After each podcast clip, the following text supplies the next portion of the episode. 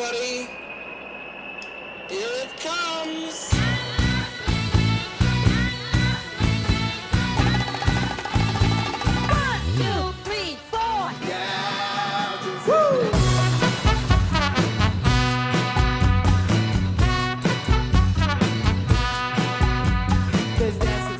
Le podcast du gravel et du bikepacking, épisode 188, ici Richard Delhomme. Vous avez été nombreux à suivre la première édition de Bright Midnight en Norvège début juillet. Et bien aujourd'hui, vous allez pouvoir écouter un débrief avec les principaux protagonistes, à savoir Sofiane Seili, Clément Mahé et Christophe Dixmans, dont la prononciation me posera... voilà, merci de me corriger. Mais je te l'avais déjà dit, j'ai mis 6 mois à prononcer correctement Vandergeinst, donc laisse-moi encore un tout petit peu de temps. Partager un repas thaïlandais en Norvège ne suffit pas. Je ferai bientôt un autre débrief avec Laurie, Julie et Laura, encore faut-il que je les prévienne. Messieurs, nul, besoin de vous présenter, sauf peut-être Clément qui pourrait être le moins connu de tous, mais dont la présence sur le départ d'une épreuve indique que ça va rouler vite. Pour commencer, messieurs, quelle pourrait être la trajectoire de cette épreuve, dont c'était la première édition? Une étoile éphémère ou au contraire sur le point de devenir une épreuve incontournable? Waouh, euh, vaste question. Euh, Je pense je vous ai- de- je vous, je vous ai habitué à des débuts beaucoup moins sérieux que ça, Ah mais ouais, j'y progresse, j'y travaille petit à petit. Je pense que ça a le potentiel pour devenir, euh, je sais, euh, incontournable, je sais pas, mais euh, tout du moins populaire. Je pense que euh, ça, euh, ça a vraiment le, le, le côté euh, assez roulant, mine de rien, même si euh, ah, faut, attention, faut pas croire que c'est non plus tout le temps roulant. Il y a quand même des, des passages euh, qui, qui tabassent un peu, surtout sur la fin. Mais le côté assez roulant, le côté assez euh, rassurant des pays scandinaves où euh, t'es quand même euh, bien en sécurité, c'est bien organisé et tout. Et puis le côté, ben, il fait pas nuit ou très très peu nuit. Euh, c'est euh, c'est des choses qui qui sont qui sont intéressantes, qui vont qui vont attirer les gens et euh, et puis après faut aussi avouer que Justin fait un super boulot avec leur gars, donc à mon avis s'il veut continuer avec cette course, il aura toujours il aura toujours du monde. Je pense que ça va vraiment dépendre de ça en fait. Si euh, Justina s'est motivé à continuer, parce que pour lui ça prend pas mal de temps et qu'il est quand même pas mal sur les courses. Et j'ai l'impression que l'inconnu pour l'instant c'est ça. Il sait qu'il a un chouette bébé avec du monde et pas mal de gens intéressés, mais euh, faut voir s'il arrive à gérer un peu tout ça euh, avec le temps que ça demande. Clément, une Ouais, opinion? euh, je pense euh, du fait que ça soit, comment dire, euh, qui est le jour un peu tout le temps, ça va, ça va forcément attirer du monde. Euh, maintenant, après, bah, comme ils ont dit, hein, c'est clairement, ça dépend de Justina s'il a la volonté. Mais entre le parcours, la variété de paysages, le jour tout le temps, je pense que ça peut que, que plaire. Enfin, moi, c'est ce qui m'a fait, ce qui m'a fait venir, c'est quand j'ai vu l'idée de pouvoir voir le jour tout le temps, je pense qu'humainement, c'est, c'est intéressant euh, à vivre. Et donc, euh, bah, j'y crois, quoi. Ouais. Et il y a encore un autre point. Quelles c'est, étaient vos euh, attentes? Ah Oui? Ouais, je disais encore un autre point, c'est Vas-y, que vas-y, des épreuves off-road, il y en a quand même beaucoup, mais des vraies vraies épreuves pure gravel, il y en a quand même pas tellement. On voit des gars en gravel sous la Ouais, vrai. mais c'est pas des épreuves gravel, alors qu'ici c'est une des seules où on peut venir avec des pneus de 40 et, et vraiment faire du gravel, même s'il y a un peu de défoncé euh, à certains moments, mais je vois pas beaucoup d'autres épreuves comme ça. À part Badlands peut-être. Ou... Ouais, ouais, non, t'as, t'as, t'as vraiment raison là-dessus, Chris. Euh, euh, c'est vrai que là, pour le coup, tu vois, moi, généralement, quand je fais une, une, une ultra en gravel, quand je reviens, soit je me dis, ah bah, j'étais content d'avoir des 48, ou alors je me dis, ah bah, peut-être si j'étais venu euh, en VTT, je serais allé plus vite, quoi. Là, c'est, là, c'est vraiment une épreuve qui est faite pour les vélos de gravel. Et, euh, et c'est vrai que euh, finalement, tu vois, même, même en, en en revenant, euh, je me suis pas dit, ah, peut-être des pneus plus gros ou une suspension ou quoi. Là, je me suis dit, ouais, on avait, on avait les bons vélos, on avait les bons pneumatiques. Euh, c'est une vraie ultra gravel.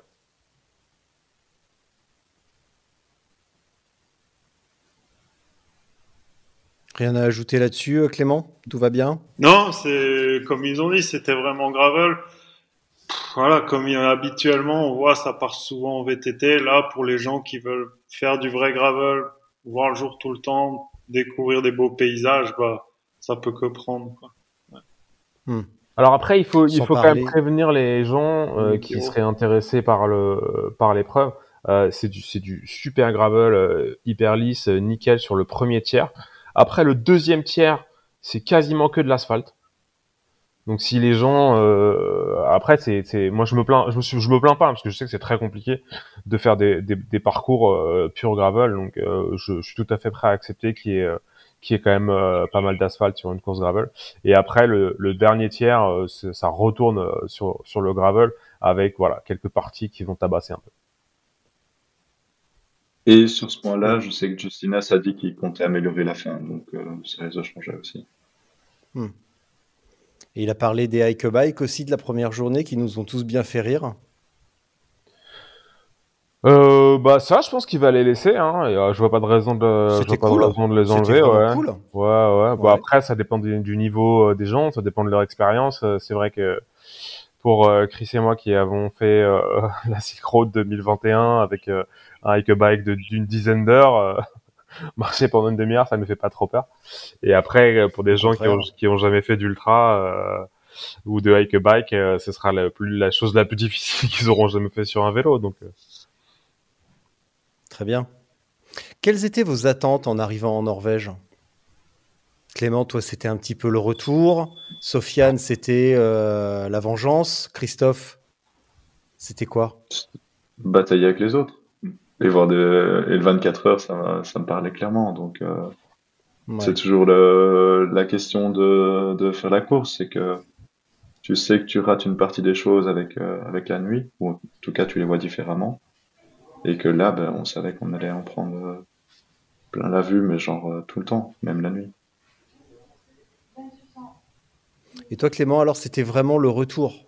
On Ouais. le dire quand même. Ouais, exactement. Le, le retour, moi, j'avais pas pas fait d'ultra depuis deux ans, donc c'était, j'y allais pour euh, sans trop penser à la course. Moi, clairement, je voulais faire 24 heures de vélo euh, et voir comment je me sentais. Et après, voir si j'étais dans le coup pour pour jouer ou pas.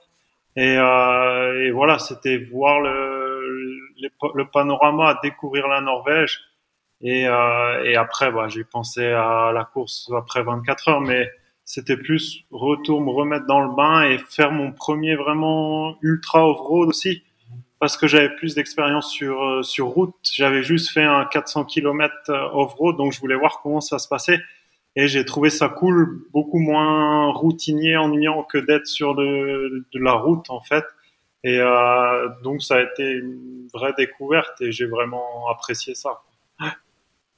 Résultat, il nous a cassé les parce pattes. que- Bah, ouais, parce que le 400 euh, qu'il mentionne, c'était euh, rien de moins que le tour du lac Léman avec, je crois, euh, 9000 de dénive, un truc comme ça que tu avais fait avec Philippe. Ouais, ça, Philippe ça, avec Lausanne Gravel. On avait organisé Mais oui, à un mois et demi avant le, le tour du lac Léman Gravel. Euh, j'avais tracé la trace dans l'idée de ouais, cette boucle-là, ça, je le vois le lac Léman tout le temps, donc je voulais créer ça.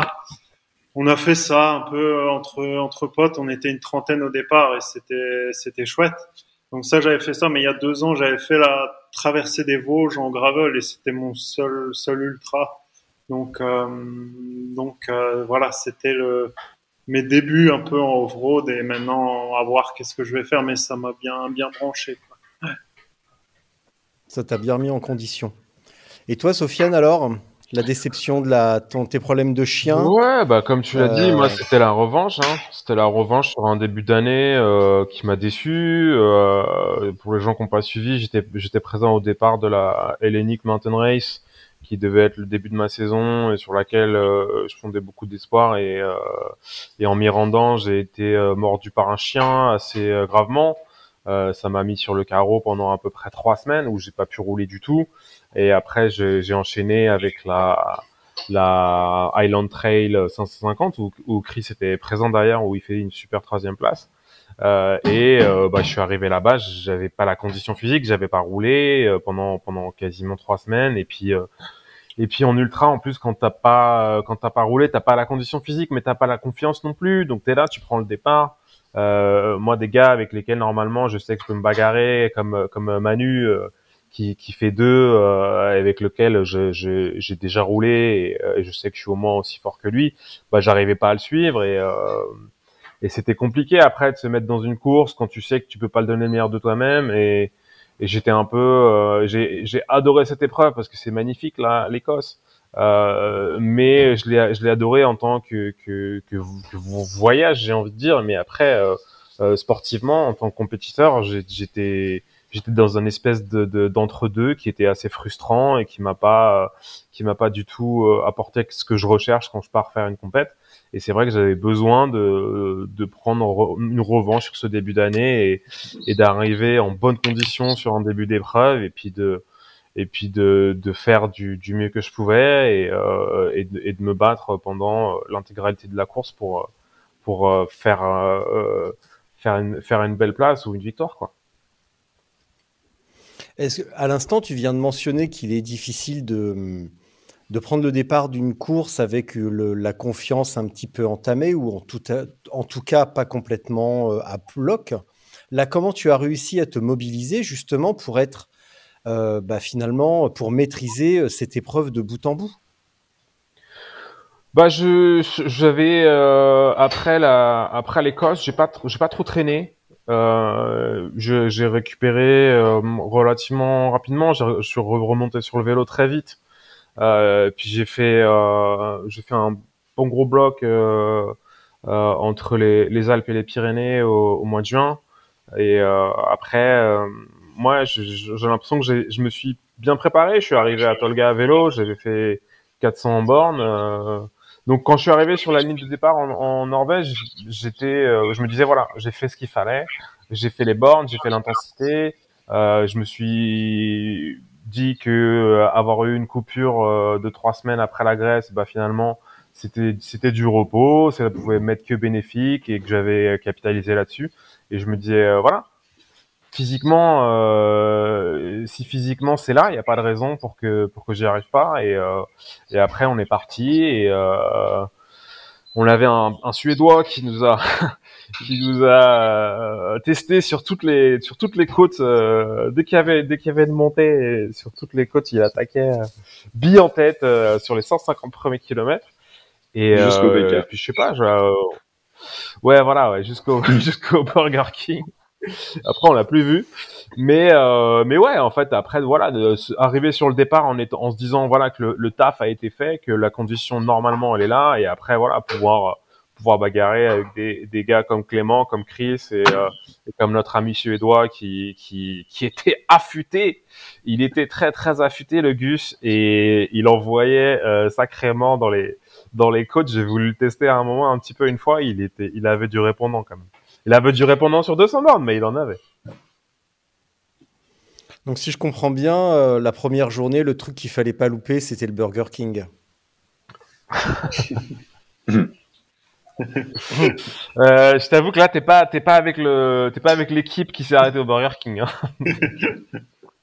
Eh ben voilà, Faut que tu invites, euh, faut que tu invites euh, Adam Palin dans ton podcast. Euh, lui, il pourra te, il pourra te parler de ses whoppers qu'il a mis dans ses poches euh, cargo euh, pour la suite de la course. Mais je crois que je crois que c'est lui que j'ai en photo là. J'ai partagé un truc tout à l'heure avec les photos de Nils et on voit un mec euh, se goinfrer, emmener une tonne de bouffe avec lui. euh, c'est peut-être lui.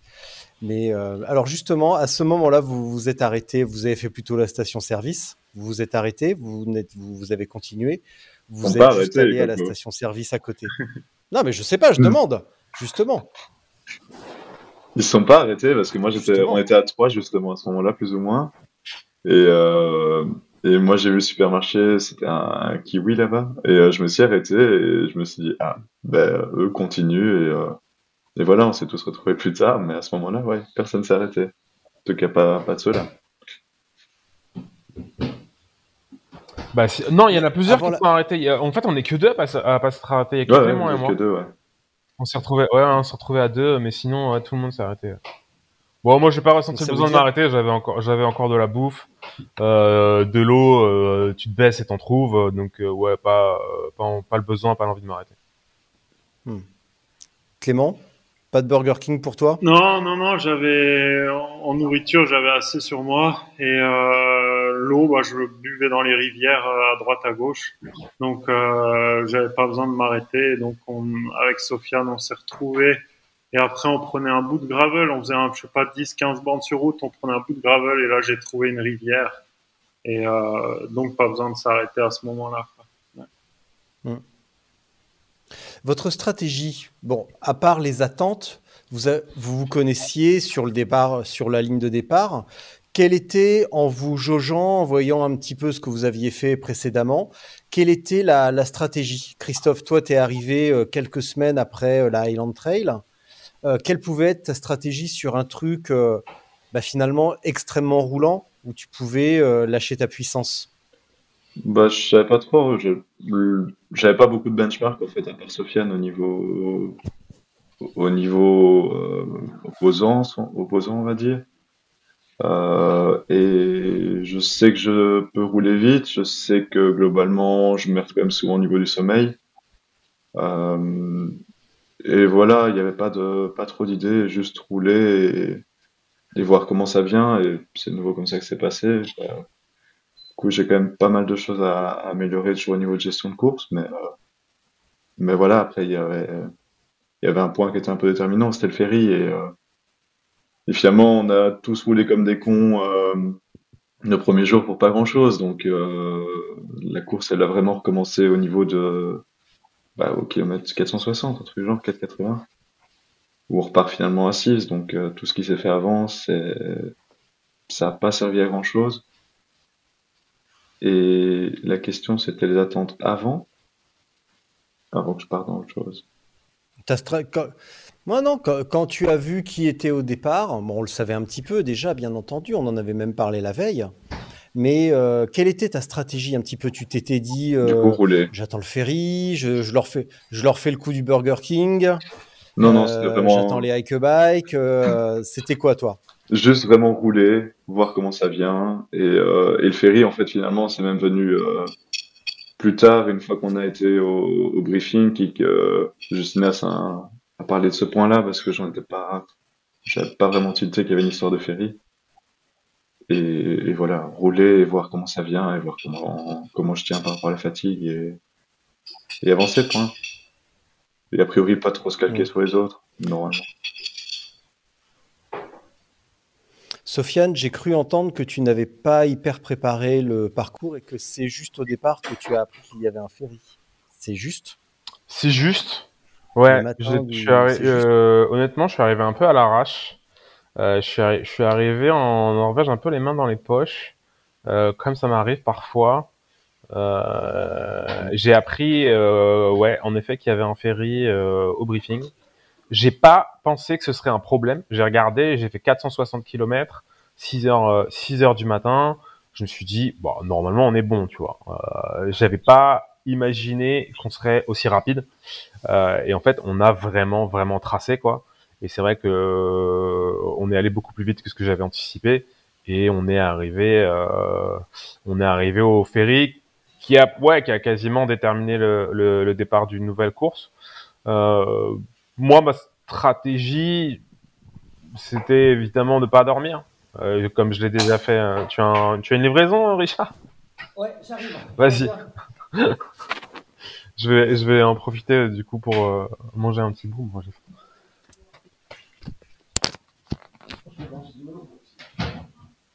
Bon ben voilà.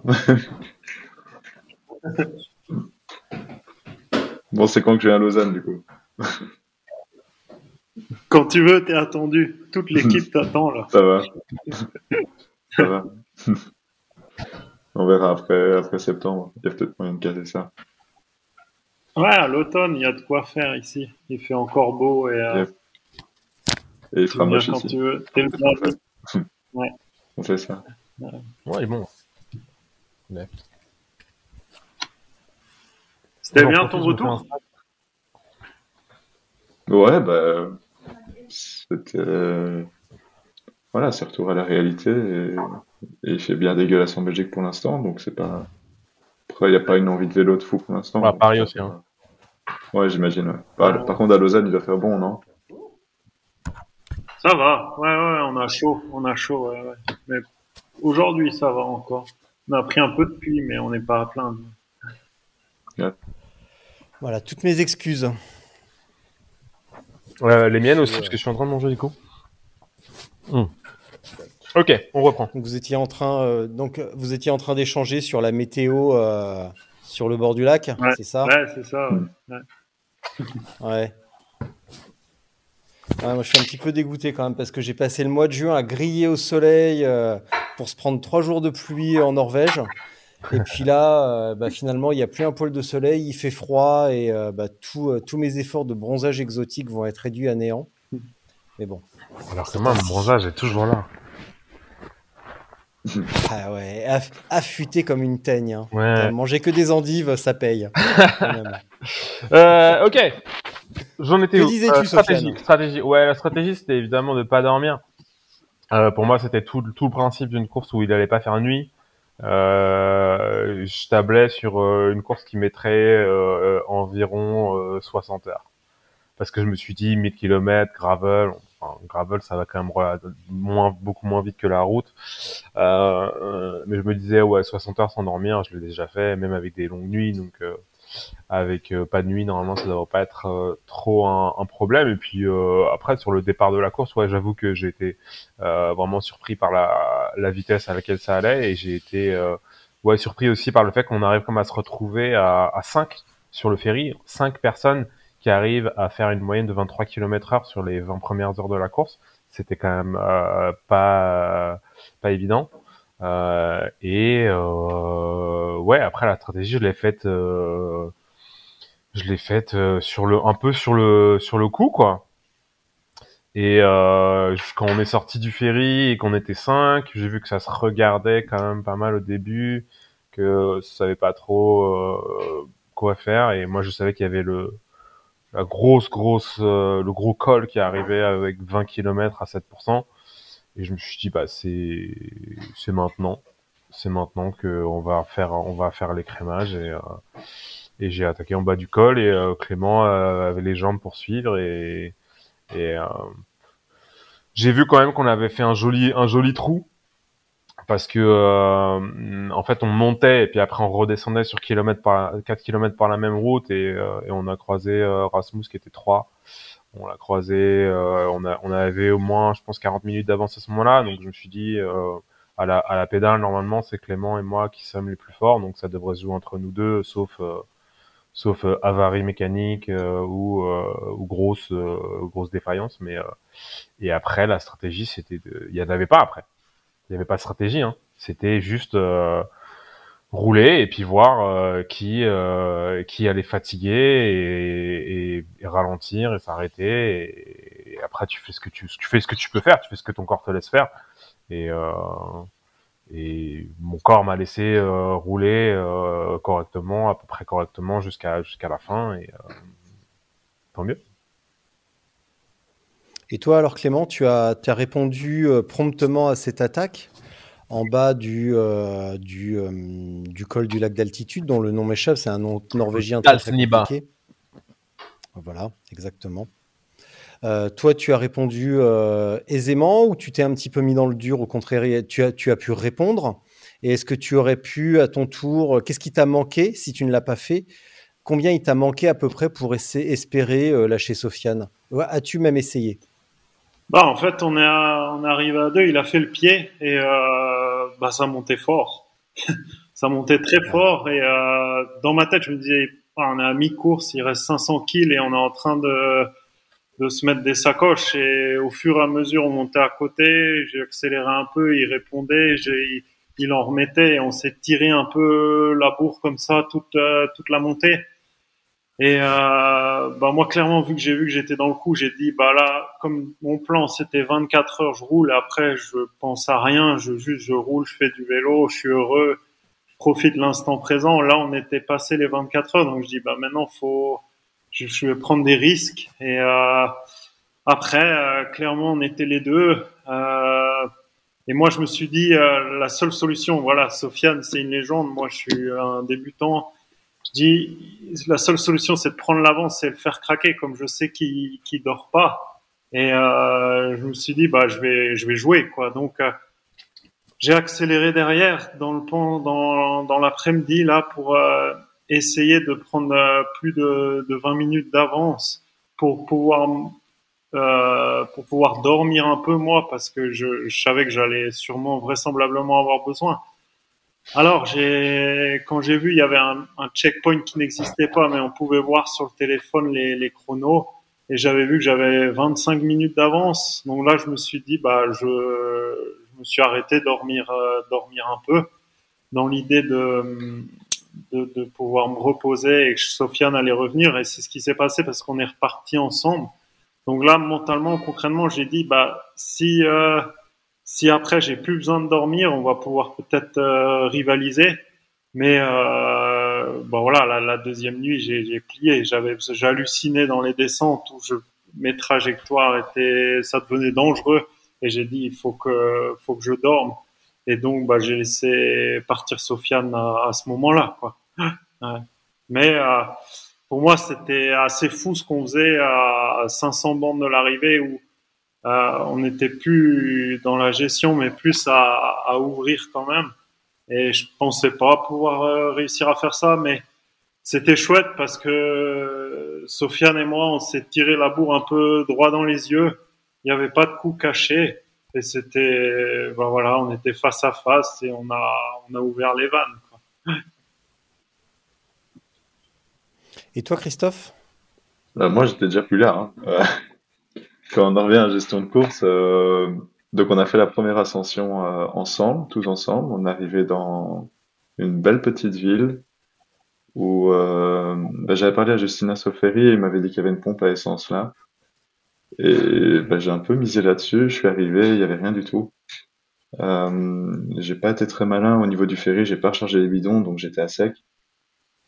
Donc il y avait un supermarché qui était fermé. Finalement, j'étais en, j'ai rempli les toilettes dans une, les, les bidons dans une toilette. Et il y avait un resto, euh, resto café, un endroit. Et vu que j'étais plus vraiment dans les roues, je me suis dit ok, je vais me prendre un café et, puis je décolle. Et là, ben voilà, j'étais, j'étais solo à ce moment-là et j'ai fait, ben, c'est à partir de là que j'ai fait ma course euh, solo de mon côté. Et euh, j'ai revu, j'ai revu Rasmus dans la descente, donc dans l'aller-retour justement. Euh, et j'ai revu, je pense avoir revu Philippe aussi à un moment.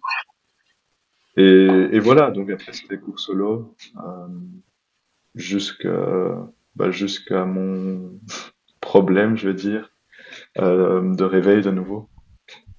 Euh, je sais pas les kilomètres, mais kilomètres 700 plus ou moins dans, dans ces eaux-là. Je trouvais une chouette petite cabane de chantier, euh, une roulotte.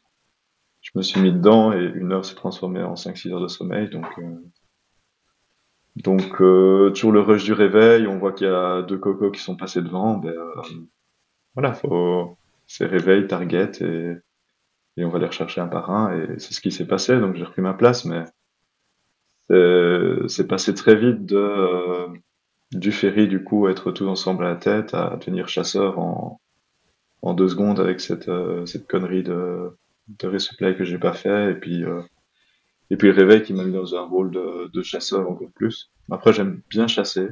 Euh, je trouve que mentalement c'est beaucoup plus facile. Ben je sais pas en fait, euh, je suis toujours dans un rôle de chasseur. Mais euh, mentalement je trouve ça hyper motivant de voir que t'as 20 km d'écart et que puis c'est 10 et puis c'est 5 et puis tu reprends le gars et que et puis que tu le vois plus. Donc mentalement c'est assez facile et c'est chouette comme jeu. Après c'est pas ça qui t'amène à la première place. Mais voilà.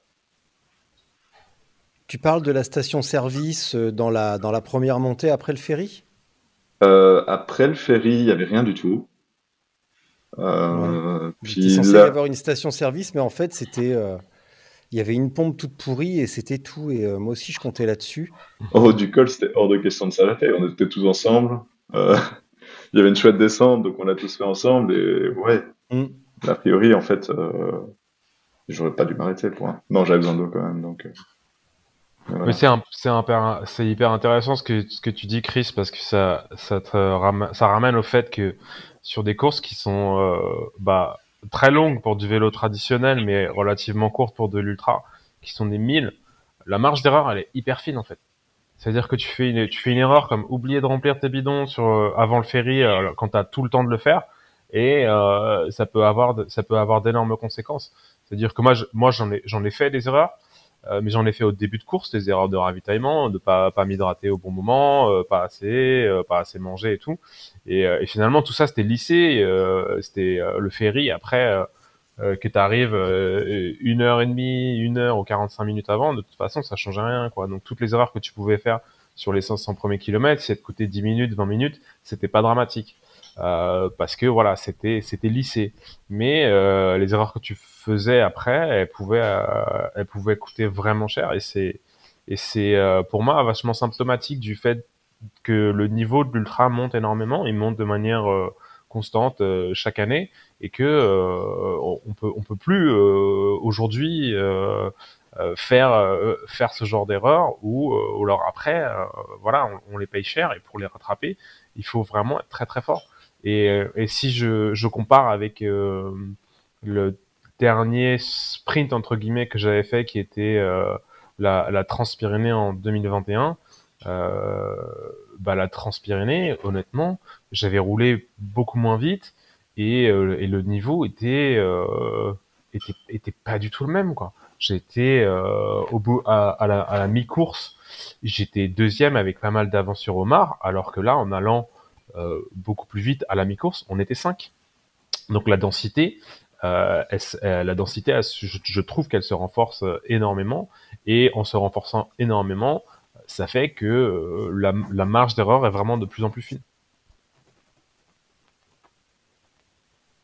Et que le mot sprint, ouais, ajouter le mot sprint porte vraiment bien son nom. Je veux dire, ça, ça fait toujours sourire les gens qui commencent l'ultra en disant que 1000 c'est un sprint, mais ouais, il n'y a pas de marge d'erreur du tout. Et, et en fait, euh, essayer de gagner du temps sur des ravitaux, même euh, 5 minutes sur, euh, sur 10 ravitaux, ça va, ça fera la différence. Les écarts à l'arrivée, euh, ils sont pas énormes non plus, donc euh, en une place, je vois pas grand chose sur, euh, sur une course comme ça. Ah, Il y a moins d'une heure, euh, il y a moins d'une heure entre Rasmus et moi à l'arrivée. Hein. Erasmus, on l'a revu débarquer de nulle part parce qu'il a pris un, il a pris un énorme coup de chaud, je pense, le premier jour. Et euh, on était à deux avec Sofiane, et puis on voit un gars qui arrive de derrière, un gros moteur allemand là qui arrive et qui, et ça poussait des watts. hein. Un avion. C'était vraiment costaud. Ouais, vraiment. Ah, sur le pl- sur le plat, un avion. Et on, voilà, on peut vraiment dire la même Justement, chose tous pour les lui. trois,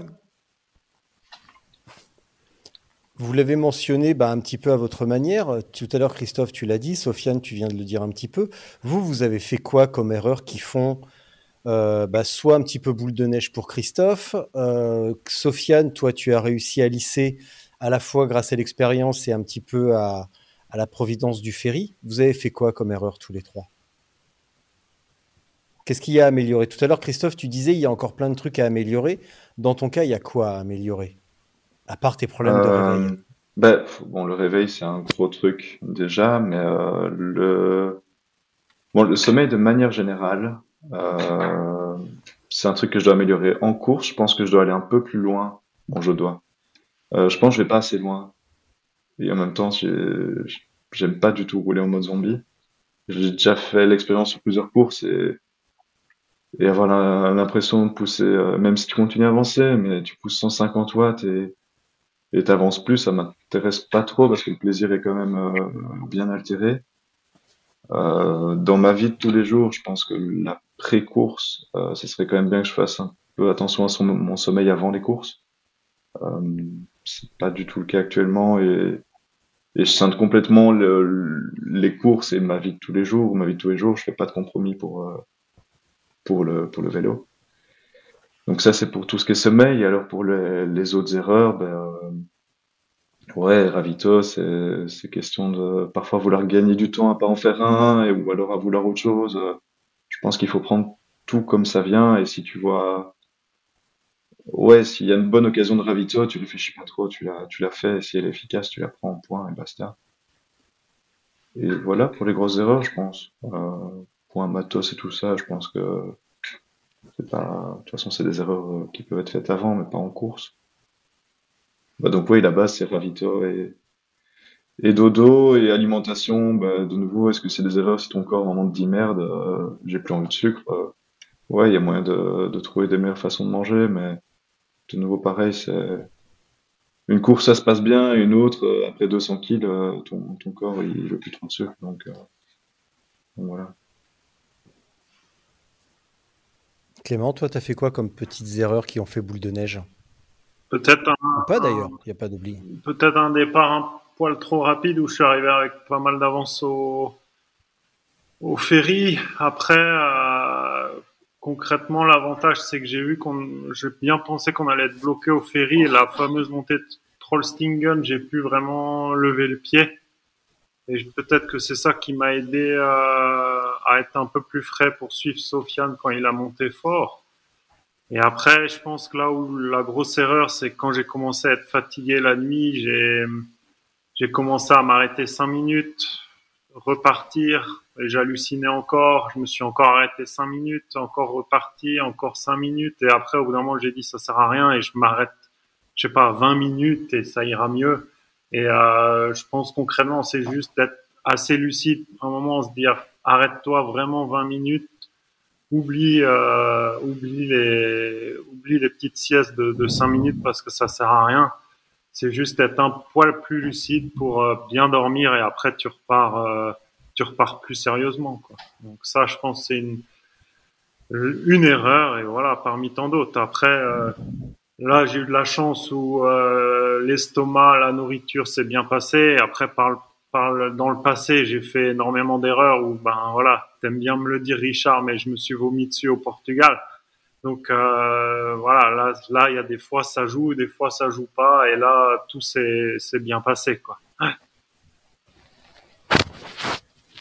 Bah, vu que je suis pas trop en rade au niveau erreur, euh, je me permets aussi de me moquer un petit peu de temps en temps parce que j'ai largement ma dose de, euh, j'ai largement ma dose de d'erreurs qui font bien bien boule de neige.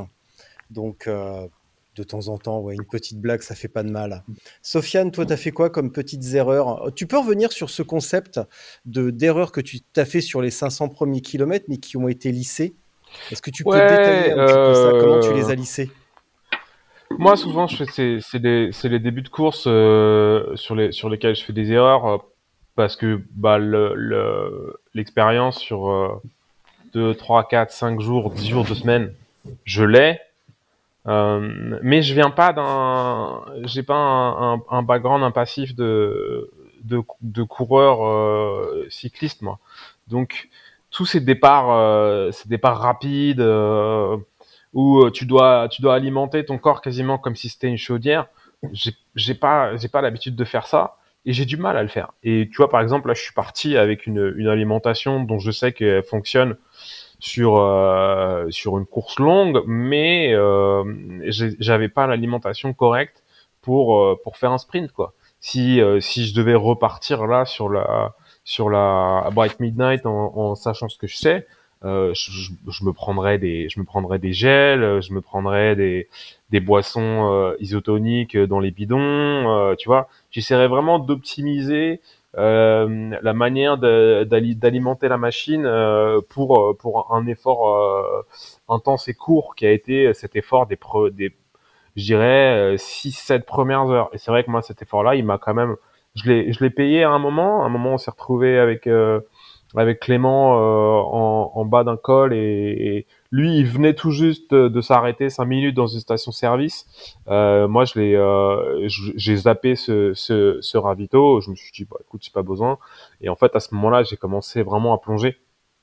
J'ai pas réussi j'ai pas réussi à suivre dans le col alors que ça montait pas particulièrement dur mais euh, mais euh, je sentais que je sentais que j'y arrivais pas que les jambes étaient étaient pas là elles étaient coupées. J'avais qu'une envie c'était de m'arrêter. Je me suis dit là il y a, y a vraiment une grosse grosse baisse. Euh, il y a quelque chose qui se passe et je me suis dit ouais vas-y ah, euh, bois mange bois mange euh, et c'est vrai que j'ai toujours du mal à avoir ces réflexes là d'alimentation pour euh, pour des pour des départs quoi des départs euh, des départs forts des départs rapides où où, où tout le temps en prise t'es tout le temps en train de pousser. Et euh, et je pense que moi j'ai j'ai pêché là-dessus au début au début de la course. Euh, et après ouais après le ferry moi j'ai bon j'ai j'avais rempli euh, j'avais rempli mes bidons ferry donc euh, ça a été jusqu'au jusqu'au sommet du Dalsnibar Et, euh, et après, euh, on s'est retrouvé en, finalement entre le sommet du Dalsniba et le premier ravito, on s'est retrouvé dans une zone où euh, c'est un peu la seule, seule, euh, le seul endroit que j'ai vu en Norvège où il n'y avait pas d'eau, quoi. Et donc là, j'étais là, moi, j'étais un peu à court d'eau et j'ai fini par pas réussir à suivre Clément parce que je commençais à avoir vraiment, vraiment trop soif. Moi, mes erreurs, ouais, c'était vraiment plus, voilà, des erreurs de s'alimenter euh, s'alimenter correctement. Euh, tu vois je suis parti avec des trucs euh, je suis parti avec la bouffe avec laquelle je suis j'ai fait l'intégralité des 1000 kilomètres avec tu vois des M&M's et des biscuits que j'avais dans mon dans ma sacoche et que j'ai j'ai pas eu envie de manger et que j'ai pas mangé. Donc ouais peut-être pour pour pour d'autres sprints appréhender ça d'une meilleure façon avec une une, un, un, notamment un apport en, en, glucides mieux optimisé, un apport aussi en tu vois là je m'étais dit je vais en Norvège euh, bon il va pas faire chaud donc j'avais pas pris de j'avais pas pris de sel de, de sel minéraux et, euh, et ben finalement le premier jour il a fait chaud et comme on a bombardé et bah j'ai pas crampé mais j'étais pas loin de cramper et je sentais que vraiment euh, j'avais euh, j'avais euh, fait une erreur en, en, en, prenant pas de de, de sels minéraux et euh, ouais voilà. ça, ouais ouais ouais on a on a vraiment sué et, donc ouais moi je pense que mes, mes erreurs elles étaient elles étaient elles étaient là mais mes erreurs elles étaient quand même plus avant le ferry et donc euh, j'ai pu euh, j'ai pu euh, j'ai été un peu un peu sauvé par ça et et après ouais ça a redonné redonné le départ ce ferry et, et ça ça ça m'a souri parce que ouais même si je me suis un petit peu déshydraté à un moment, c'était pas bien grave et j'ai pu, euh, j'ai pu rebondir derrière. Est-ce que vous aussi, vous avez été étonné par l'accueil des Norvégiens et Norvégiennes au départ, dans les premières, euh, notamment dans la première longue côte au sorti, à la sortie de Tolga, avec les petits drapeaux norvégiens? Est-ce que vous avez été étonné par cet accueil et cet enthousiasme matinal? Bah, C'était drôle, on aurait dit une étape du Tour de France quand même, à ce moment-là un peu. Ouais, une étape du Tour en Norvège, c'est vrai que ça fait quand même, c'est quand même pas banal.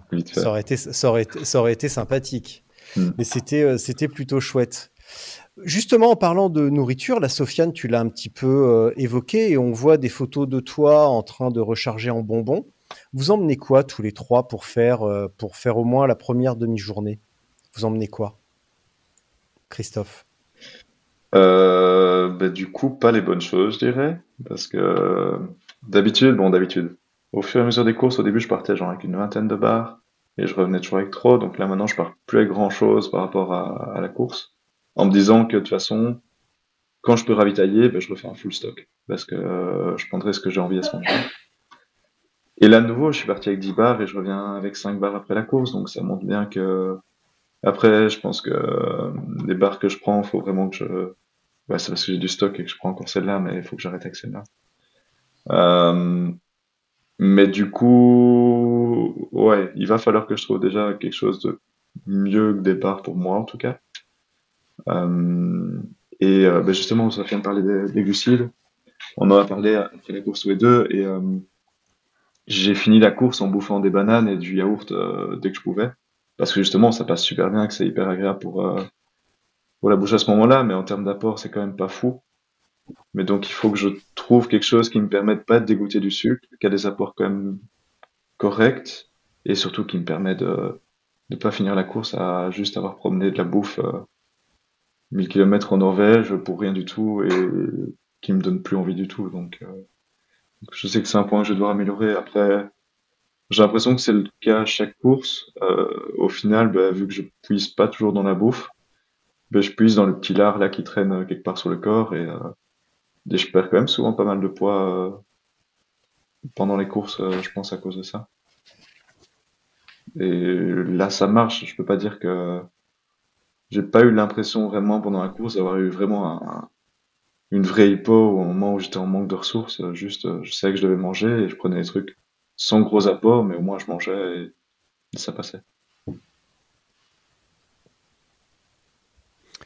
Clément, t'as emmené quoi, toi? Alors moi, euh, j'avais 200 grammes de, de viande séchée euh, que j'avais acheté ici en Suisse et j'ai mis euh, sous vide. Et euh, parce que j'aime le goût et ce côté, ce côté salé, j'avais un paquet de tucs euh, parce que je suis souvent sensible au, de l'estomac et j'ai l'impression que le tuc c'est tellement sec que ça absorbe l'acidité. Alors peut-être c'est complètement stupide, mais mentalement ça me va bien. Et j'avais des sneakers. Et, euh, et donc après, quand je me suis arrêté à droite, à gauche, j'ai toujours acheté des sneakers. Et après, je varie, euh, je varie en fonction. Et, euh, et en boisson, j'avais, j'étais parti avec deux bidons pleins de Morten.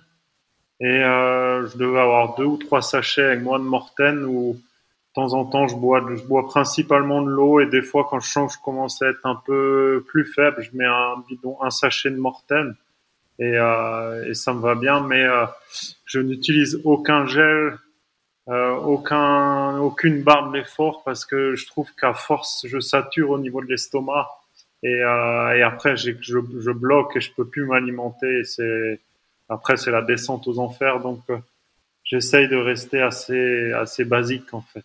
Voilà. Hmm. Ouais, Et toi, Sofiane, t'emmènes quoi? C'est intéressant de voir que la, la nutrition, c'est un problème pour tout le monde. Hein. J'ai pas l'impression qu'il y ait quelqu'un qui euh, qui euh, part comme ça en se disant ah ouais trop bien, euh, je pars faire euh, 1000 bornes euh, sur une ultra à bloc, j'ai trop faim tout le temps, j'ai trop envie de manger exactement du sucre. euh. Non non c'est c'est c'est compliqué et c'est pas c'est quelque chose qui est compliqué, c'est pas quelque chose qui devient simple avec le temps.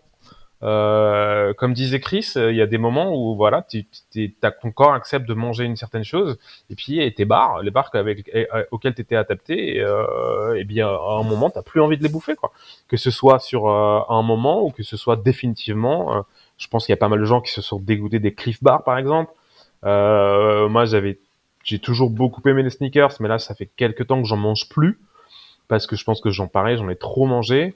Euh, et ouais, c'est vrai que l'alimentation, c'est pour ça que je dis qu'elle est plus facile à gérer sur des, efforts, des, des, des ultras euh, longues, parce que euh, des ultras longues, t'as pas besoin d'a- d'alimenter ton corps euh, toutes les heures euh, euh, pour pour qu'il puisse continuer à avancer. Et tu peux tu peux manger de, de manière euh, plus espacée et du coup c'est plus simple, moi je trouve, de s'alimenter. Moi j'étais parti avec, euh, je m'étais fait des sandwichs parce que c'est vrai que j'ai du mal avec l'alimentation spécifique euh, vélo euh, et j'aime bien avoir des, des trucs euh, comme des vrais, de la vraie nourriture. euh, euh, et donc je m'étais fait des sandwichs avec du, du jambon, du fromage. J'en avais cinq. J'étais parti aussi avec des bonbons, 500 grammes de bonbons parce que c'est des glucides et les bonbons c'est un peu le truc. Quand j'ai envie de, quand j'ai rien envie de manger, je peux manger des bonbons. Donc ça passe toujours. J'avais pris aussi des biscuits, euh, des M&M's comme je l'avais précisé, et pour le salé, comme je sais qu'il y a quand même beso- besoin à un moment de manger du salé et que ça peut pas, on peut pas faire euh, 48 heures à manger du sucre, j'avais pris des, euh, des cacahuètes euh, type euh, Twinuts là, cacahuètes enrobées, et, euh, et je me dit bah ça c'est bien, tu vois, l'enrobage ça te fait un peu des un peu des glucides et puis le les cacahuètes ça te fait ça te fait du, de la matière grasse et des protéines et, euh, et en fait, euh, voilà, quoi. J'ai pas mangé mes biscuits, j'ai pas mangé mes M&M's, pas mangé mes cacahuètes. J'ai, j'ai mangé mes sandwichs, mais honnêtement, euh, j'ai mis euh, 48 heures à manger les 5. Et euh, ouais, je pense que je suis parti avec, je suis parti avec trop.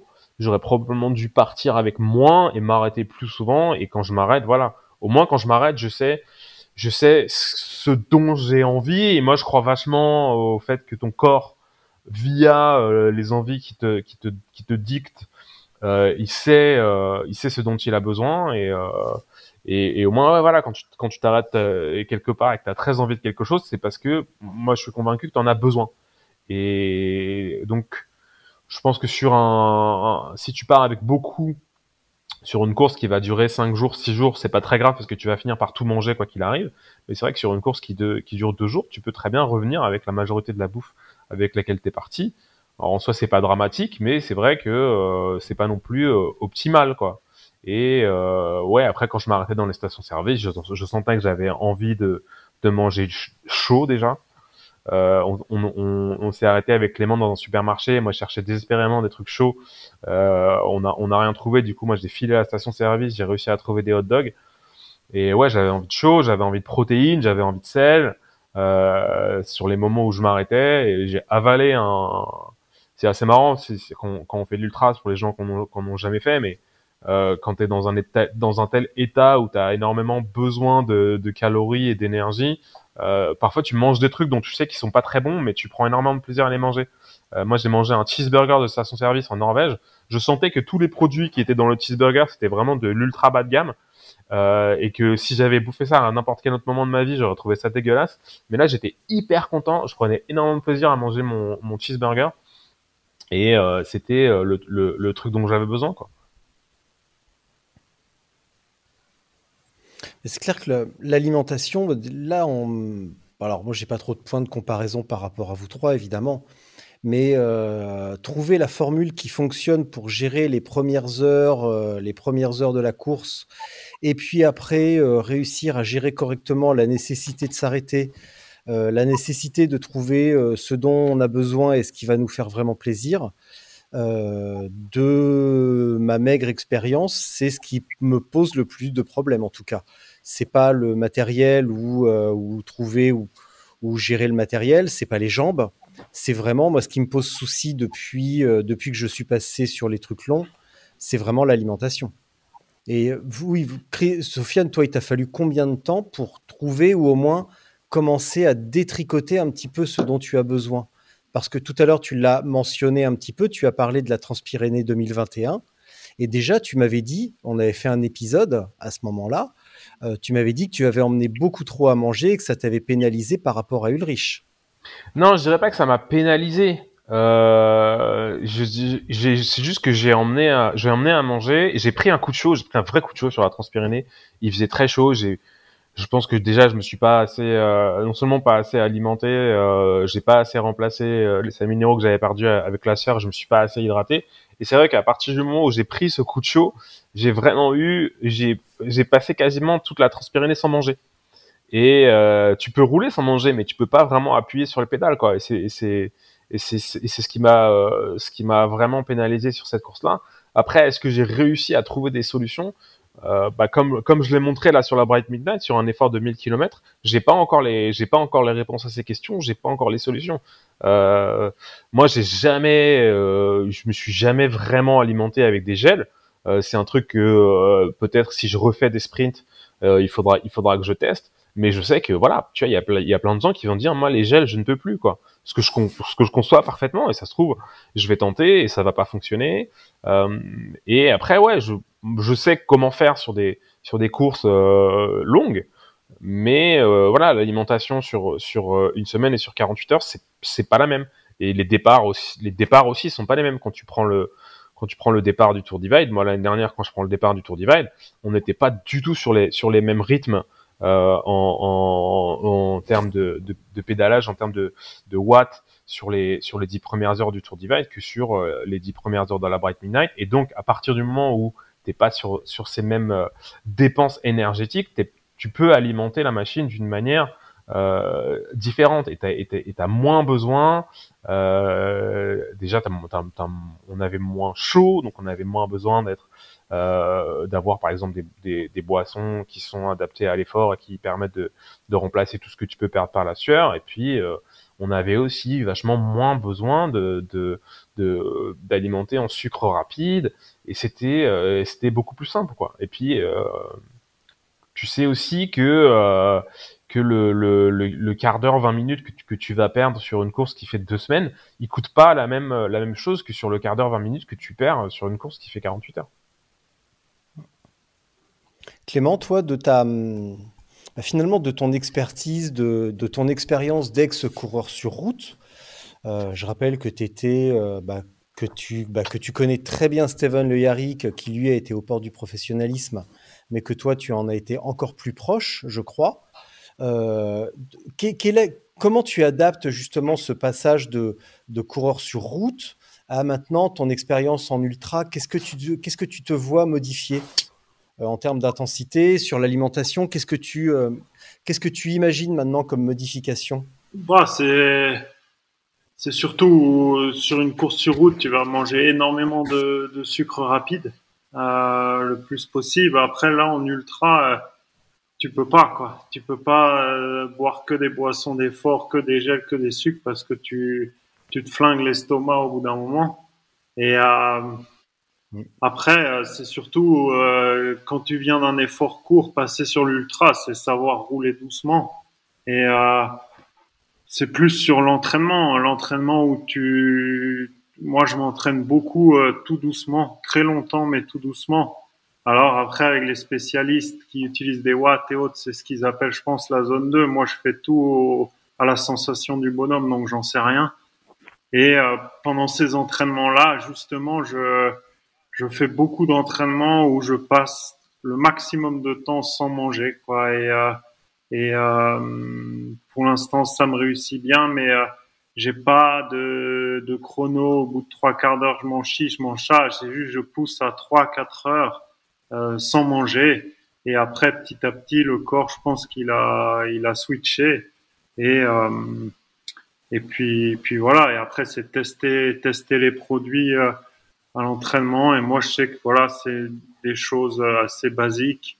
Et la viande séchée, c'est le petit, petit coup de la moraline quand j'appelle. Et puis, tu as plein de sel et autres. Et euh, c'est mon truc que, que j'aime bien. Quoi. Ouais.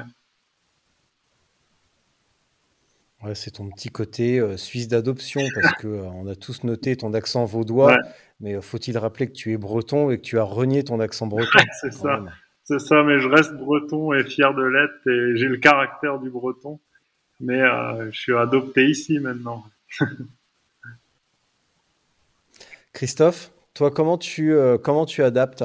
Te- quel, euh, Outre le fait de- d'emmener des trucs que tu vas pas manger, euh, comment tu vas adapter tes, tes différents carburants aux intensités? Euh, ben, nouveau, des sprints.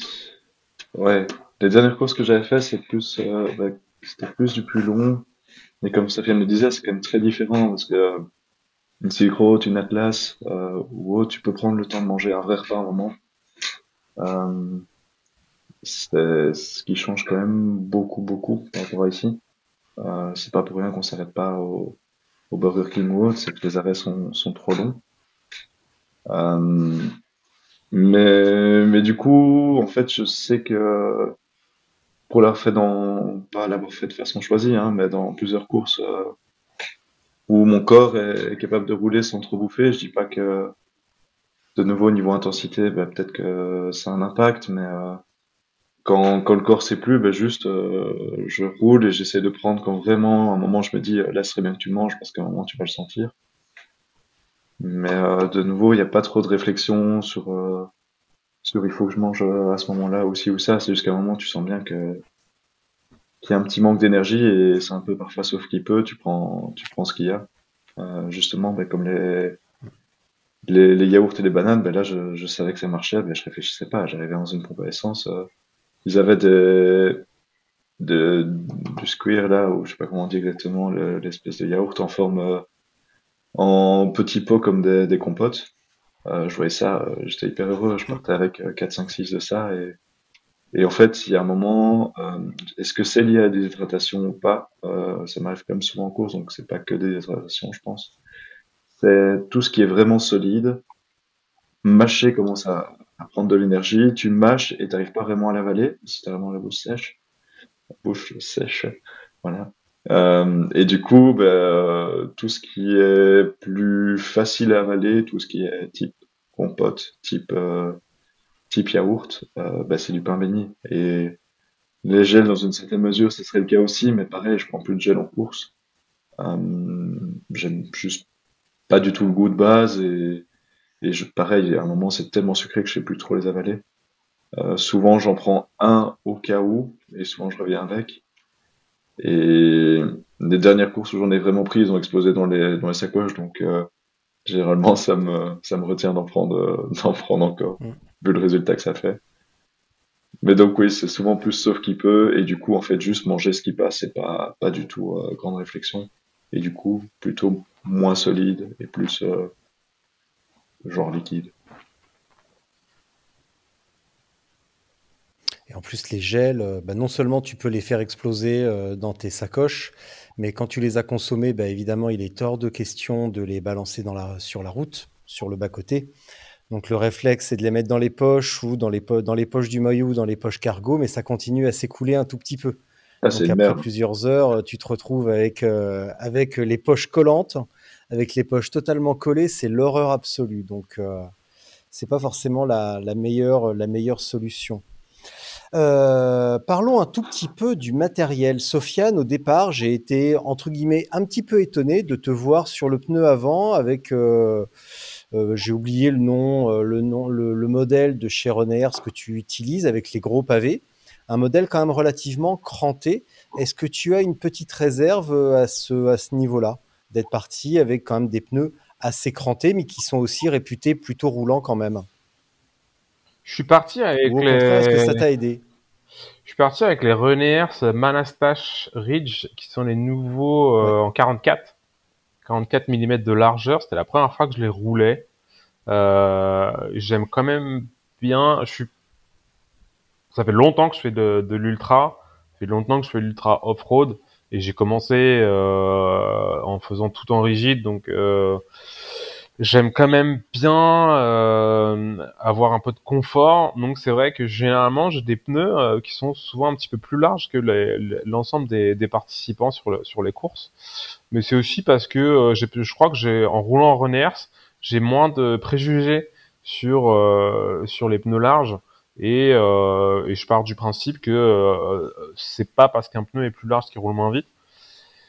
Et j'ai été vraiment bluffé par les par les Manastash. Euh, J'avais déjà pas mal roulé avec les Hurricane qui sont en 42 et j'ai trouvé que euh, ces pneus ces pneus-là étaient plus rapides, euh, notamment sur les sur l'asphalte et sur les sur le gravel très euh, très très lisse. Euh, J'avais une sensation de vitesse qui était encore plus euh, importante avec avec les 44 qu'avec les 42. Euh, J'étais après dans le troisième tiers de la course quand ça a commencé à être euh, à secouer un peu plus et que le gravel était plus euh, ce gravel champagne euh, euh, qu'on s'imagine en Scandinavie et, qui, qui existe, hein, mais qui n'est pas l'intégralité du, du gravel qu'on trouve en Scandinavie. J'étais content d'avoir quand même euh, un peu plus que du que du 40 mm. Bon, il se trouve qu'à ce moment-là, j'étais un peu, on était un peu le, le nez dans le guidon et je, j'aurais pu euh, même descendre un peu encore en pression parce que je crois que j'étais j'étais relativement en pression par rapport à ce que j'ai d'habitude. Euh, mais euh, mais globalement j'ai été vraiment euh, super content de mes pneus. Et si c'était à refaire je prendrais je pense exactement le même train de pneus en en 44 c'est vrai qu'avec avec Christophe au début de la course on se regardait et on était sur des, des du gravel qui était tellement roulant qu'on se demandait si euh, on n'aurait pas dû venir en 38 slick mais euh, ouais, la suite de la la suite de la course nous a quand même donné raison de venir avec euh, avec des pneus un petit peu plus larges que ça et, et des crampons. Euh, oui, Christophe, toi de mémoire, tu avais des 40 euh, raisonnablement crantés Pas- Un peu, mais pas trop? Ouais, c'était les Touareg. C'était ça? Et c'était aussi bah, la Ouais. question, vraiment la question de base. Et d'ailleurs, sur le, je pense que c'était la question pour pas mal de participants. Euh, on nous a vendu ça comme, comme bah, pas en critique, hein, mais beaucoup d'asphalte et fort roulant. Donc la question du pneu très peu cranté était quand même, était quand même vraiment là. Et c'est vrai que le 40 euh, cranté Touareg, et d'ailleurs tous en tête, on avait des pneus euh, relativement crantés. Personne n'était avec du type Panaracer Slick ou euh, on avait tous des vrais pneus de gravel, je vais dire. Euh, mais du coup, le 40, j'ai pas l'habitude de rouler avec ça non plus. Après, le gravel que je fais en Belgique est pas, pas vraiment champagne. Euh, mais du coup, 40 euh, à deux barres de pression, euh, j'avoue, j'aime pas trop ce setup. Euh, ça roule bien. Et il y avait de la route, donc ça roulait bien. Mais j'ai l'habitude de rouler à un bar 3, un bar 4 avec un serre avec des pneus de 45 en Belgique. Et niveau confort, euh, c'est clair que il y a, un- monde de différence. Là, j'étais à deux bars avec un serre. Donc euh, ça tabasse. Après, ça roule mieux du coup sur la route. Mais justement, la partie, le dernier tiers de course, euh, je trouvais que ça tabassait mal, euh, pas mal. Donc après, la course c'est un ensemble, hein, c'est pas pas 5 km ou 10 km, mais je pense qu'au final, oui, des pneus de 40, 42, 44, euh, ça roule très bien sur ce parcours-là, mais fallait pas aller en dessous en tout cas. Et toi, Clément, tu avais quoi sur ton Cannondale J'avais les, les G1, les RS euh, en 40. Mais oui, on en, on en a- on en avait parlé en plus oui. au départ. Ça y est, je me souviens. Euh, ouais, j'étais gonflé assez fort, mais j'ai crevé dès les premières descentes, donc j'avais très peu de pression dans, dans la roue arrière. Euh, après à refaire, je partirais quand même un peu plus gros parce que euh, la deuxième partie là, quand j'étais avec Sofiane dans les descentes un peu plus techniques, j'ai vu que je tapais dans tous les sens. Après, on arrivé à des parties euh, les, dans, au début de la zone où il y avait 200 km sans rien. Là, il y avait pas mal de racines et je trouvais que je me faisais secouer un peu dans tous les sens. Donc à refaire, je partirais un pneu, le même style de pneu avec assez roulant, des crampons sur les côtés mais un peu plus large pour gagner en, en confort. Quoi. Mais euh, autrement, euh, pour le début de course, ça allait, ça allait très bien. Mais euh, dans l'ensemble, ouais, un peu plus gros et ça aurait été parfait. Quoi. Ouais. il y a aussi une autre composante, c'est que. Tout à l'heure, on en a parlé. Hein. Oui. Ouais, nous, au niveau du grip, on a eu la course dans, on a eu dans le sec tout le temps. Donc, euh, je sais pas le terrain en, en mouillé, euh, si avec des pneus un peu plus slick ou autre, euh, si ça aurait été la même. Euh, mais en tout cas, nous, c'était tout était sec tout le temps. Donc je pense que ça joue quand même sur, sur la pneumatique aussi. Comment on gère, dans votre cas, lorsque l'on va très très loin, alors peu peut-être certainement aussi pour les autres, finalement, je m'en rends moins compte, comment on gère l'après-course? Toi, Sofiane, comment tu gères c'est ce non-sommeil? Clément, où tu es allé euh, quand même pas loin du burn-out? Euh, bah, Christophe, toi, c'est un peu différent parce que tu as fait la grasse mat euh, à la fin. comment on gère immédiatement l'après-course et les jours suivants? Que se passe-t-il? Pour vous, Christophe? Bah, Du coup, ouais, j'ai pas fini mort défoncé de fatigue. je parle de fatigue sommeil, du pas de zombie. Mais, euh, mais du coup, il y a, y a quand même qu'une chose, c'est quand tu finis, tu as, quand même envie de dormir. Après, il y avait quand même un peu de bière à l'arrivée, donc euh, il y avait quand même de quoi faire. Euh, mais, euh, mais les jours qu'on suivi, c'est juste tu glandes, tu glandes que dalle, tu fais que bouffer. Après, c'est la même, c'est la même pour tout le monde. Et t'es pas en demande de faire beaucoup de choses. De toute façon, on avait parlé avec Sofiane d'aller rouler. Il a fallu quand même quelques jours pour qu'on aille rouler. Euh, et la fatigue physique pour celle-ci, euh, ça allait relativement bien. Euh, en a été roulé quoi, deux trois jours après? Ouais, deux trois, je pense. jours. Et, euh, et, franchement, ça allait. On était, on était bien sur le vélo là, euh, parce que justement, finalement, c'est que, deux jours d'effort. Euh, après, bon, j'avais pas d'expérience, mais euh, après une Silk Road, c'était hors de question que je que je mon vélo pour aller faire un petit tour à vélo dans, dans le coin. Et ouais, voilà, c'est juste rien glander, manger, aller au supermarché 4-5 fois sur la journée. Et, et voilà, et accueillir un peu les, ceux qui arrivent parce que c'est chouette, euh, c'est toujours chouette de parler avec les autres et de voir un peu leur expérience, surtout qu'on a eu les 5-6 premiers, on a une course euh, complètement différente du, du, reste du pack en fait. Avec justement cette histoire de météo et donc euh, c'était assez drôle à entendre parfois et, euh, et tu revois tous ceux que tu as vus au départ avec, euh, avec une autre tête qu'au départ.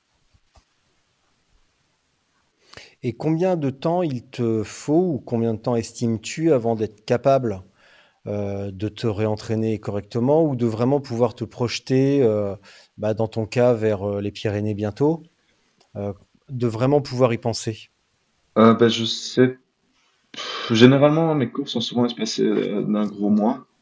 bon, ici c'est un peu particulier et d'ailleurs, je le conseille pas vraiment. C'est la deuxième fois que je fais l'erreur. C'est que j'ai prévu des vacances en Norvège après un bikepacking après la course.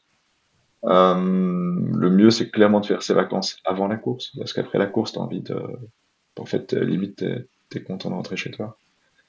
Euh, donc là, en fait, euh, ben, fin de semaine, je suis reparti en bikepacking après la course et, j'ai renchaîné un, peu moins de 1000 km en, en. Donc finalement, ben, le corps, il a de nouveau retravaillé.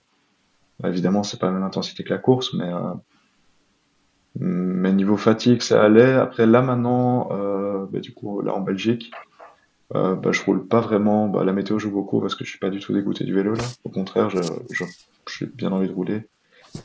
Mais j'ai été roulé deux fois cette semaine, des, tout petits trucs à une heure et, une heure et demie. Et là, je sens qu'il y a un peu de fatigue. Les jambes répondent, mais je sens que les jambes sont un peu lourdes. Donc, euh, je pense que ouais, il va falloir euh, bah, déjà que je dorme un peu plus, euh, que je laisse un peu. C'est pas grave si je roule pas trop maintenant, mais que pff, ça va revenir de toute façon et, euh, et dès qu'il y aura du soleil ou, ou autre, je pense que l'envie d'être dehors sur le vélo sera à nouveau là. De toute façon, t'as pas besoin de t'entraîner à vélo, tu vas faire ferveur, t'as besoin de t'entraîner à la randonnée. C'est pas faux, ouais. Donc, euh, prévoir un bon setup. Ouais, voilà, Euh, tu prends, tu prends, tu prends ton vélo, mais au lieu de te mettre dessus, tu le, tu le straps, et puis tu vas, tu vas grimper Ouais, avec, euh, avec ton vélo sur le dos, là. En tout cas, c'est vrai qu'il va falloir que je travaille fort. ce- Et toi, Clément, ça s'est passé. Et toi, Clément, ça s'est passé comment l'après-course?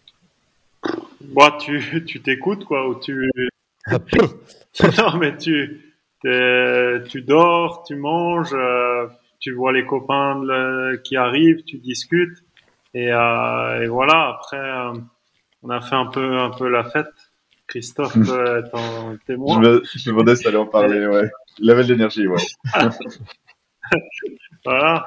Et après, bah, retour ici. Euh, ouais, il y a, il y, a, il y a- il y a de la fatigue. Après, moi, je, je m'écoute concrètement. Euh, je me prends pas trop la tête. Si j'ai envie de rouler, je roule. Si j'ai pas envie, je roule pas. Et euh, après, il y a comme un, ultra. Je sais pas si ça fait ça à vous, mais euh, il y a comme un, petit passage à vide derrière où tu sens euh, un peu moins d'envie ou autre. Et mais après, avec l'expérience, tu sais que c'est c'est normal. Puis puis l'envie revient. Après là, j'ai pas de blessure, donc ça c'est c'est bien.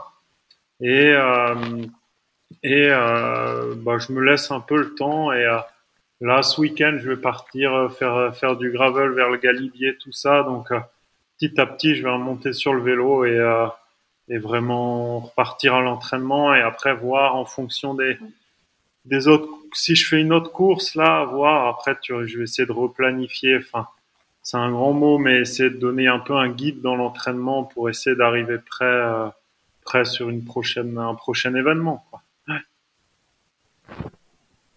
Ouais, tout à l'heure, avant de lancer l'épisode, tu nous parlais d'une course au Portugal, c'est ça? Ouais, en fait, euh, c'est assez, assez fou, mais le lendemain de l'arrivée de Brian Midnight, j'étais dans le lit, là, et j'avais Philippe Bécher, là, de Lausanne Gravel, qui était dans la chambre avec moi, et je lui demandais qu'est-ce qu'il y a comme autre course. Je suis inscrit nulle part.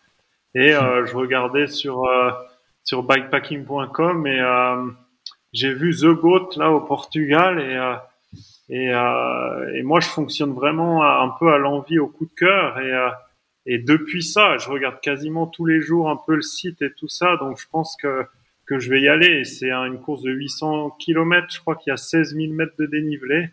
Et euh, donc ça me, ça me titille un peu. Je suis pas inscrit là, je crois que c'est jusqu'au 15 août les inscriptions.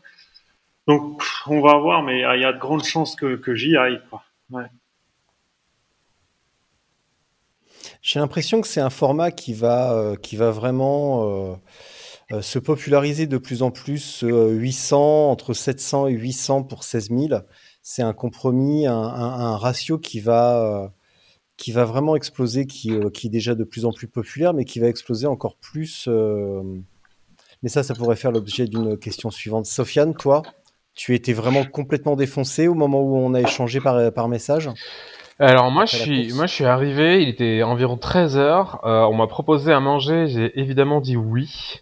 J'ai mangé et je me suis euh, endormi sur un fauteuil euh, dans le restaurant, euh, comme les photos de Nils en témoignent.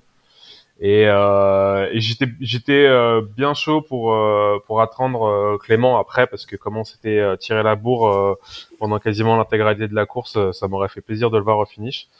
Mais j'étais vraiment explosé et il y a quelqu'un qui moi j'avais euh, un logement sur les hauteurs de Tolga pas très loin à 6 km mais il y avait 250 mètres de D+, donc euh, j'allais pas aller faire un vélo.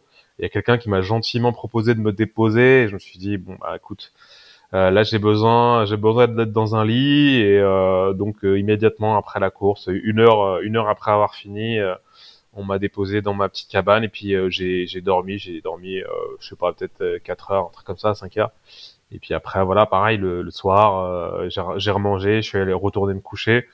Euh, un mille, un mille comme ça, c'est pas, c'est pas hyper compliqué de, de, de s'en remettre. Hein. La fatigue, elle dure pas, elle dure pas énormément. Euh, au bout de, moi, je- j'estime qu'au bout d'une semaine, euh, euh, au niveau des cycles de sommeil, on s'est un peu, on s'est un peu recalé. Il n'y a pas besoin non plus de faire des, des grosses grosses nuits pour la, pour, pour digérer un effort comme ça.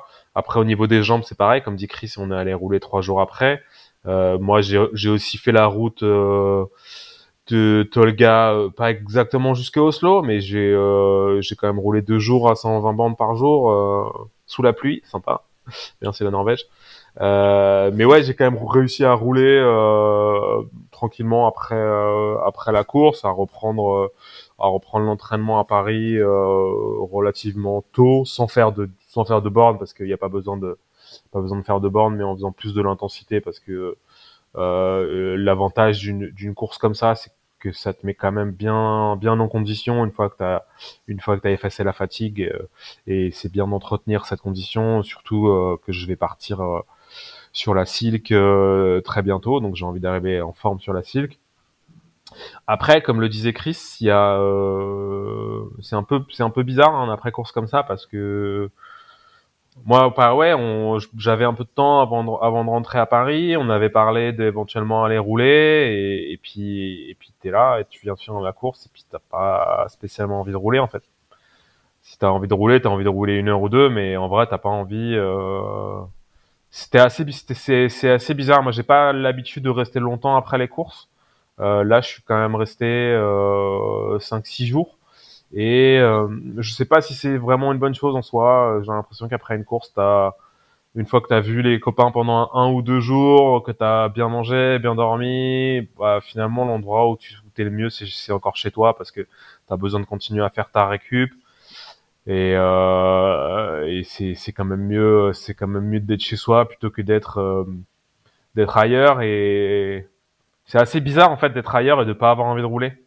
Enfin, moi quand je suis en voyage, j'ai, toujours envie de le matin de prendre le vélo pour aller voir ce qui se passe 100 ou 150 km plus loin.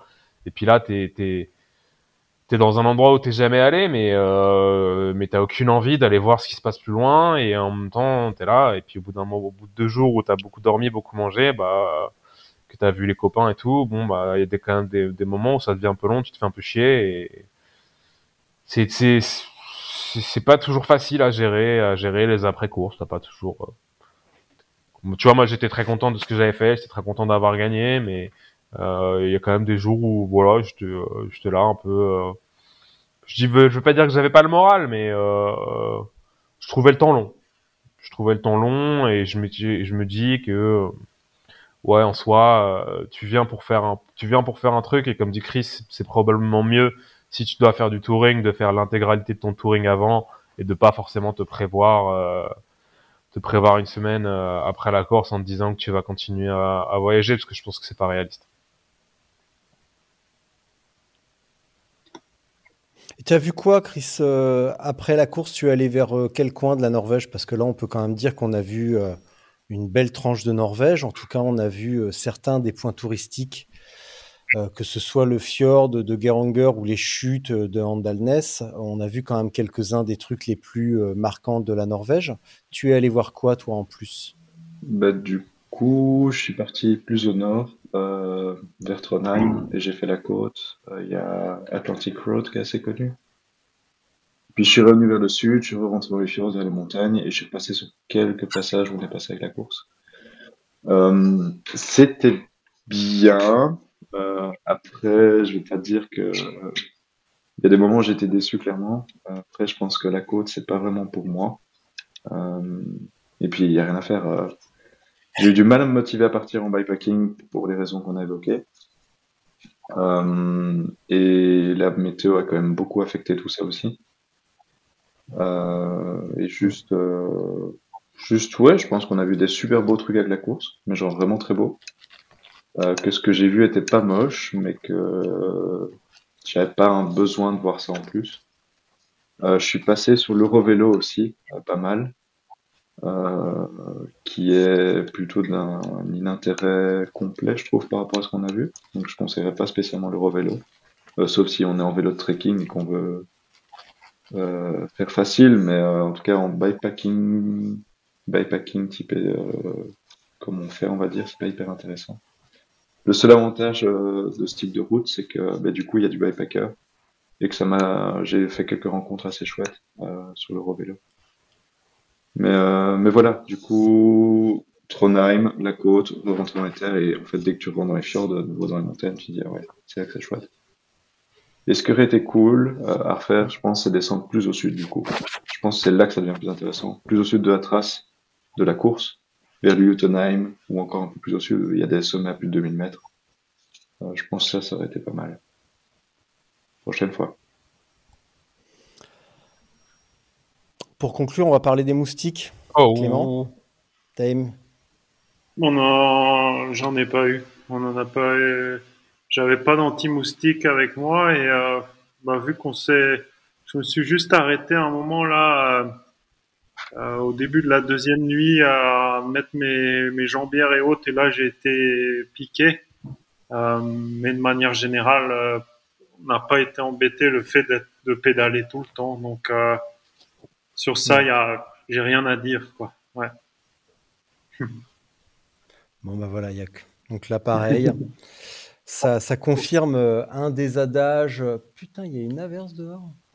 Euh, ça confirme l'adage que la vitesse résout tous Mm. les problèmes, que ce soit les ravitaillements ou les moustiques. Alors, alors euh, voilà, Richard, je, je vais me permettre de te corriger parce que si Clément n'a pas eu de problème avec les moustiques, moi j'en ai, j'en ai quand même eu. Comme quoi, à une heure de différence, euh, c'est le bon moment ou le mauvais moment.